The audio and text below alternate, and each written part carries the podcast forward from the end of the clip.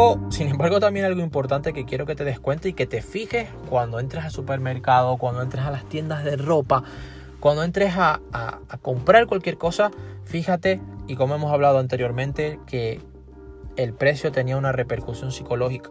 Y es para estas terceras personas o este tercer grupo de consumidores, esta tercera percepción que habíamos comentado anteriormente, que es la de cómo termina el precio, terminación de precio.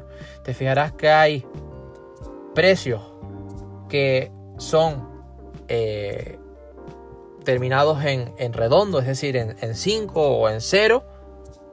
O te fijarás que hay precios que son impares, sobre todo los que suelen terminar en 9. Y es porque si tú pones, por ejemplo, una camiseta en 502 euros, wow, suena, suena horrible. Ahora, si pones una camiseta que cueste 499, dices tú, wow.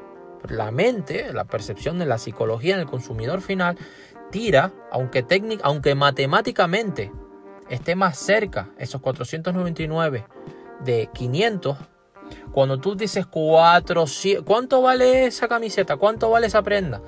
Y el comercial te dice vale 400, no ha terminado de terminar, eh, de, acabar sus palabras, cuando en tu mente ya está entrando 400. Entonces, la percepción psicológica hace indicar que tu cerebro, tu, eh, tu subconsciente, le diga a tu mente lógica que está cerca más el precio de 400 y de que es más económico que de 500 euros.